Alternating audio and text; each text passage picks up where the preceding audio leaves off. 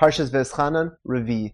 Yaliyah opens up by telling us that Moshe Rabbeinu is telling Klal Yisrael, these are the chukim and the mishpatim that HaKadosh Baruch Hu said to you that you have to keep, and you have to make sure to keep them. And he says that HaKadosh Baruch Hu spoke to you face to face at Har Sinai. I was there in the middle. I had to tell you what was going on because at a certain point you were very afraid, but this is what HaKadosh Baruch Hu told you. And at this point in time, the Aliyah begins to repeat to us all of the Aseres Hadibros. And Moshe Rabbeinu tells them, Anochi Hashem Elokecha. You have to remember that I am HaKadosh Baruch Hu. I am Hashem your God that took you out of Mitzrayim. Number two, Lo Acherim. No other gods. Enough with this other God stuff. You can't have any other idols, any gods, anything like that. It's just Hashem.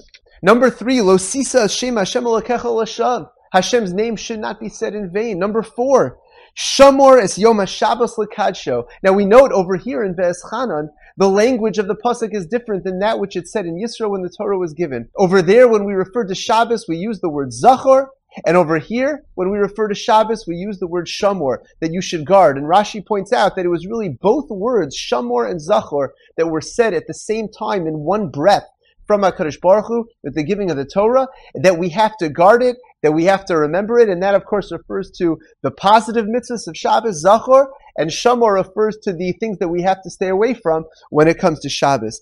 Interestingly, amidst the psukim that are talking about Shabbos, the Torah tells us, "V'zacharta ki eved ha'isa Mitzrayim," that you have to remember that you were a slave in Mitzrayim. And Rashi points out that when it says slave over here, what it means to tell us, it means to remind us that we are really slaves to the Ribono Shel Olam. And that HaKadosh Baruch Hu redeemed us from Mitzrayim with the sole purpose on the condition that we are going to be slaves to Him and that we're going to keep all of the mitzvahs. And he continues with number five, that you have to honor your father and your mother. And of course, the Torah tells us there famously, and that will prolong a person's days.